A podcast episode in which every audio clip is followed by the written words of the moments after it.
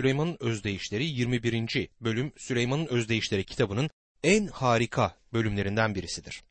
Özdeyişler 21. bölüm 1. ayet şöyle başlar. Kralın yüreği Rabbin elindedir. Kanaldaki su gibi onu istediği yöne çevirir.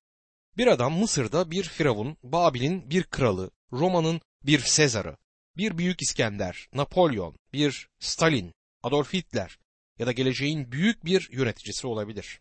Bir adam politik bakımdan ne kadar güçlü bir konuma gelirse gelsin, kimsenin Tanrı'dan bağımsız bir şekilde hareket edemeyeceğini bir aksiyon olarak bildirilebilir. Tanrı'dan bağımsız bir şekilde hareket edemeyeceği kesin bir şekilde bildirilebilir. Bu yöneticilerin birçoğu bunu yapabileceklerini sandılar ve günümüzde insanlar hala böyle yapabileceklerini düşünüyorlar ama gerçek kimsenin Tanrı'dan bağımsız olmayacağıdır. Kimse bağımsız bir şekilde hareket edemez. Doktor Vernon Maggie diyor ki, Amerika'da bizlerin bir bağımsızlık bildirimiz var. Şu anda bu belge Tanrı'dan bağımsızlığımızı bildirmek için kullanılıyor. Bizler özgürlüğe inanıyoruz. Bu yüzden Tanrı'dan özgür olduğumuzu bildirdik. Ancak Tanrı'dan özgür değiliz. Tanrı'dan bağımsız bir şekilde hareket edemeyiz. Kralın yüreği Rabbin elindedir ve Rab onu tıpkı dağdan aşağıya akan köpüren bir ırmağın akış yönü gibi değiştirecektir. Kanaldaki su gibi onu istediği yöne Rab çevirebilir. Hiçbir kral ya da yönetici ya da birey Tanrı'dan bağımsız bir şekilde hareket edemez.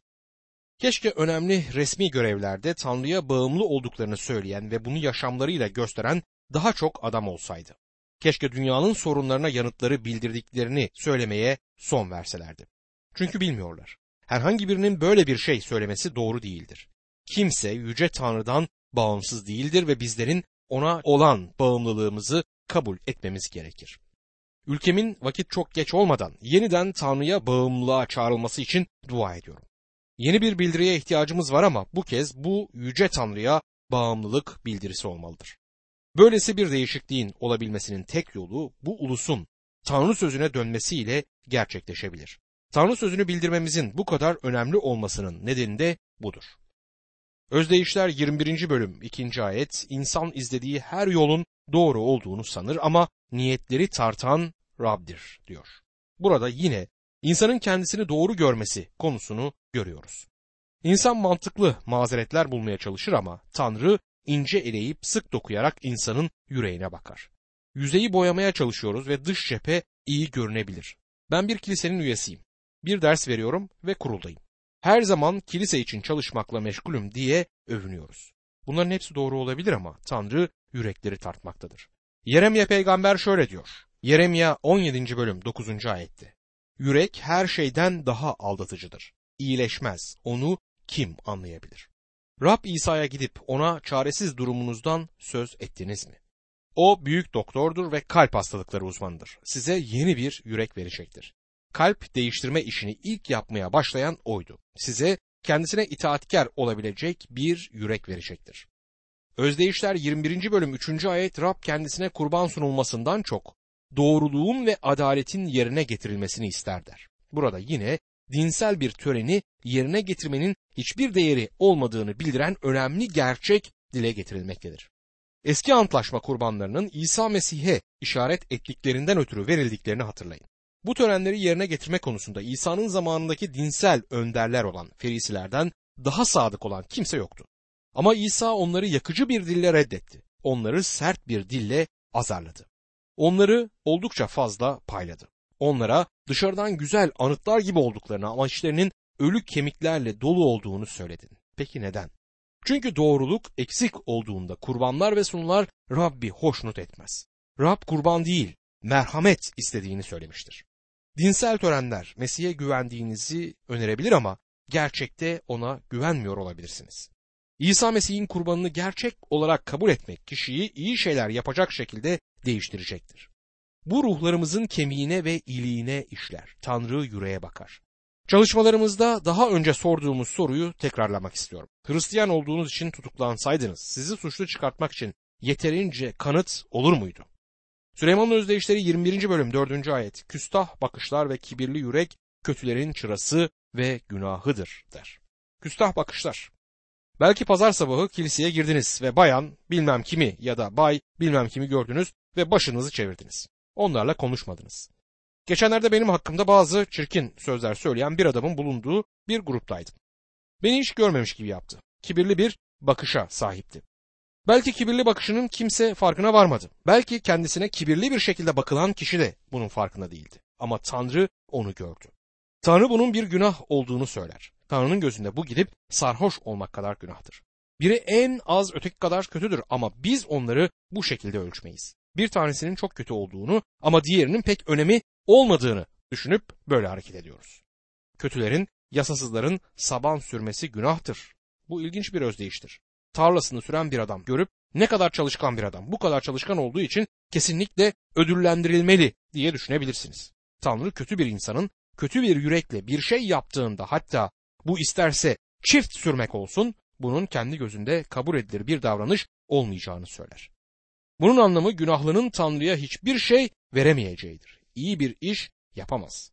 Sadece kibirli bakış ve gururlu yürek günahlı olmakla kalmaz. Aynı zamanda bir insan Tanrı'ya karşı asilik içindeyse başka türlü olsaydı övülecek bir iş de onun için artık günahtır. Tanrı'nın kurtulmamış birinden bir armağanı bereket diyeceğini sanmıyorum. Yıllar önce yurt dışında bir bira fabrikasında bir Hristiyan okula, bir üniversiteye ve bir hastaneye yüklü miktarda bağışta bulunulmuş. Okulla üniversite parayı geri çeviriyor. Bence doğru olanı yapmışlardır. Tanrı bu tür bir parayı kullanmaz. Elçi Pavlus'un İsrail ulusuna Romalılar 10. bölüm 1 ila 3. ayetler arasında ne söylediğine dikkat edin. Kardeşler, İsrail'in kurtulmasını yürekten özlüyor. Bunun için Tanrı'ya yalvarıyorum. Onlara ilişkin tanıklık ederim ki Tanrı için gayretlidirler. Ama bu bilinçli bir gayret değildir. Tanrı'nın öngördüğü doğruluğu anlamadıkları ve kendi doğruluklarını yerleştirmeye çalıştıkları için Tanrı'nın öngördüğü doğruluğa boyun eğmediler. Birisi kendi doğruluğunu yerleştirmeye çalıştığında Tanrı bunun günah olduğunu söyler. İnsanın doğruluğu Tanrı'nın gözünde kirli paçavradır. Süleyman'ın özdeyişleri 21. bölüm 5. ayetten başlayarak 7. ayetin sonuna kadar şöyle devam eder. Çalışkanın tasarıları hep bollukla, her türlü acelecilik hep yoklukla sonuçlanır. Yalan dolanla yapılan servet sis gibi geçicidir ve ölüm tuzağıdır. Kötülerin zorbalığı kendilerini süpürüp götürür. Çünkü doğru olanı yapmaya yanaşmazlar diyor. Tanrı doğru bir şekilde edinilen zenginlikleri kullanabilir. Zengin olmak günah değildir. Önemli olan paranın nasıl elde edildiğidir. Zenginlik eğer hırsızlık yoluyla edinilmişse Tanrı o zenginlikten tadına varılmamasını sağlayacaktır. Günümüzde gerçekten gerçekte iyi vakit geçirmeyen bazı zengin insanlar olduğu izlenimine bilmiyorum benim gibi kapılıyor musunuz? Zenginlikleri gerçekte ihtiyaçları olan şey değildir. Çölde kaybolan bir Arap hakkında bir öykü anlatılır. Açlık ve susuzluktan ölmek üzereymiş. Zavallı adam bir karavandan düşen bir paket görmüş. İçinde yiyecek ya da bir kutu içecek olabileceğini düşünmüş. Paketi aç bir şekilde yırtıp açmış ve büyük bir istekle içinde ne olduğuna bakmış. Büyük bir düş kırıklığı içinde paketi yere atmış. İçinde sadece inciler var demiş. Tabii ki bunlar bir servet değerindeydiler ama onun ihtiyacı olan şey bunlar değildi. Dostum Tanrı zengin olabileceğinizi ama parayı doğru şekilde kazanıp onun yüceliği için kullanmadığınız müddetçe bunun size bir yararı olmayacağını söyler. Özdeyişler 21. bölüm 8. ayette suçlunun yolu dolambaçlı, pak kişinin yaptıkları ise dost doğrudur der. Size bunun bir başka çevresini aktarayım. Suçlu insanın yolu epey çarpıktır ama pak kişinin işi doğrudur. Yaşamınız gerçekte ne tür biri olduğunuzu gösterecektir. Eğer Tanrı ile doğru bir ilişki içindeyseniz bu yaşamınızda görünecektir. Özdeyişler 21. bölüm 9. ayet kavgacı kadınla aynı evde oturmaktansa damın köşesinde oturmak yeğedir der. Bu gerçek mutluluğun ne olduğunu evlenene dek bilmeyen bir adamdı ve o zaman da artık çok geç olmuştu. Bir başka şehirde bir kilisenin emekli vaizi ve ben sık sık kilisenin üyesi olan bir adamı çıkartmak için hapishaneye giderdik. Bu adam sarhoşluğundan ötürü tekrar ve tekrar tutuklanırdı. Bir gün emekli vaiz bana hiçbir zaman unutamayacağım bir söz söyledi. Eğer ben de onun evli olduğu kadınla evli olsaydım ben de içerdim dedi. Tabii ki bir kadının da yanlış bir kocayla evlenmesi çok kötü bir durumdur. Geçen akşam ben ve karım konuşurken tanıdığımız bir kadının kocası gibi bir adamla evli olmanın çok üzücü bir durum olduğunu ifade ettik. Kutsal kitapta bunun örneklerini görüyoruz. Eyüp'ün karısı iyi bir kadın değildi. Davut Saul'ün kızlarından biriyle evliydi. O evlilikte herhangi bir paydaşlık ya da herhangi bir gerçek sevgi olduğunu sanmıyorum. Davut Tanrı'nın sandığını büyük bir sevinçle Yaruşilim'e getirdiğinde Davut'la bu kadın alay etti. Ona sandığın önünde dans ederek kendini küçük düşürdüğünü söylemişti. Davranışını utanç verici bulduğunu biliyoruz. Şuna inanın ki Tanrı için bir heyecan sergilediğinizde birçok insan bundan utanacaktır. Eğer utanan kişi eşinizse işte bu trajik bir durum oluşturur. Süleyman'ın özdeyişleri 21. bölüm 11. ayette alaycı cezalandırılınca bön kişi akıllanır. Bilgi olan öğretilenden bilgi kazanır diyor. Bu şeylere dikkat etmeliyiz ki etrafımızdaki insanların deneyimlerinden dersler alabilelim. Özdeyişler 21. bölüm 13. ayet yoksulun feryadına kulağını tıkayanın feryadına yanıt verilmeyecektir der. Bunlar Tanrı'nın söylemiş olduğu sözlerdir. Ya doğrudur ya da doğru değillerdir. Ben doğru olduklarına inanıyorum ve günümüzde bunun örneklerini gördüğümüzde de inanmaktayım. Özdeyişler 21. bölüm 14. ayet gizlice verilen armağan öfkeyi, koyuna sokuşturulan rüşvetle kızgın gazabı yatıştırır diyor. Yakup'un Haran'daki yıllarından sonra evine dönerken Esav'ı onun ilk doğan hakkını ve kutsamasını hileyle elinden aldıktan sonra ilk kez göreceğini bildiğini hatırlayın. Bunun üzerine Esav'ı yatıştırmak için kendisinden önce armağanlar yolladı. Bunu yapması gerekmiyordu çünkü Tanrı Esav'ın tutumunun zaten gereğine bakmıştı ama insanlar gizlide verilen armağanın öfkeyi yatıştırdığını öğrenmişlerdir. Cömert olacağım çünkü eğer cömert olursam ödüllendirilirim ya da şu kişiyi bağışlayacağım çünkü eğer bunu yaparsam kendimi daha iyi hissederim şeklinde bir düşünce kalıbına düşebiliriz. Bir şair bu düşünce biçimini gösteren kısa bir şiir yazmıştır. Diyor ki, içerlemek beni zehirleyeceğinden ötürü bir yarayı bağışlarsam kendimi asil hissedebilirim ama Mesih'in tasarlamamış olduğu şey de aynen budur. Hayır, Mesih'in istediği şey bu değildir. Tanrı bizim Mesih'in bizi bağışladığı gibi bağışlamamızı bekler. Şefkatli, yumuşak yürekli ve bağışlayıcı olmamız gerekmesinin nedeni budur. Bağışlamaktaki motivasyonumuz kendimizi daha iyi hissetmek değildir. Özdeyişler 21. bölüm 15 ve 16. ayetlerde hak yerine gelince doğru kişi sevinir. Fesatçı dehşete düşer. Sağduyudan uzaklaşan kendini ölüler arasında bulur der. Ben Tanrı'nın burada suçluları rehabilite edemeyeceğimizi söylediği görüşündeyim. Bu kişilerin yeniden doğmaları gerekmektedir. Bu insanların Tanrı sözüne ihtiyaçları vardır. Suç oranının yüksek olduğu bölgelere gidip Tanrı sözünü bildirmemiz gerekir. Tanrı sözüne göre işleri yanlış yapmaktayız. Süleyman'ın özdeyişleri 21. bölüm 17. ayette zevkine düşkün olan yoksullaşır, şaraba ve zeytinyağına düşkün kişi de zengin olmaz diyor. Çağdaş toplumumuzda eğlendiren kişiler yüceltilmektedirler. Bunun sonucu olarak da yaşamın önemli ahlaksal ilkeleri çarpıtılır. Bir zamanlar bir kralın sarayında bile bir soytarıya, bir eğlendiriciye aptal denirdi. Bunun Tanrı'nın gözünde değişmiş olduğunu sanmıyorum. Ancak popüler standartlarımıza göre eğlendiren kişiler kutsal ineklerdir. Talk show'larda kendilerini ve birbirlerini yüceltmelerini duyuyorum. Tanrı hala zevkine düşkün olan yoksullaşır, şaraba ve zeytinyağına düşkün kişi de zengin olmaz demektedir. İntihar eden birkaç sözde sanatçı aklıma geliyor. Bir tanesi şu sözleri söylemiştir. Yaşamdan sıkıldım. Bir başkası hayat yaşamaya değer değil demişti. Bir komedyen ölmek üzereydi ve arkadaşları etrafına toplandılar. Bu komedyenin komik bir şey söylemesini bekliyorlardı. Onlara korku ve dehşet içinde bakıp bu komik değil dedi. Bizler olayları çarpıttık. Televizyon Muav çölü gibi karşımıza duruyor. Çok sıkıcı bir hal aldı. Özdeyişler 21. bölüm 18. ayet kötü kişi doğru kişinin fidyesidir. Hain de dürüstün diyor. Adalet suçsuz olanın kurtarılması için suçlunun cezalandırılmasını talep eder. Ama Tanrı'nın lütfu aracılığıyla doğru olan İsa Mesih kötüler için fidye olmuştur. Doğru kişi odur ve bizler de kötüleriz. Özdeyişler 21. bölüm 22. ayet bilge kişi güçlülerin kentine saldırıp güvendikleri kaleyi yıkar diyor. Bilgeliğin kaba kuvvetten üstün olduğunu bu özdeyiş bize anlatır. Bir adam aşılmayacak görünen bir kale inşa edebilir ama sonra onun nasıl istila edileceğini keşfedecek kadar akıllı biri çıkacaktır ortaya.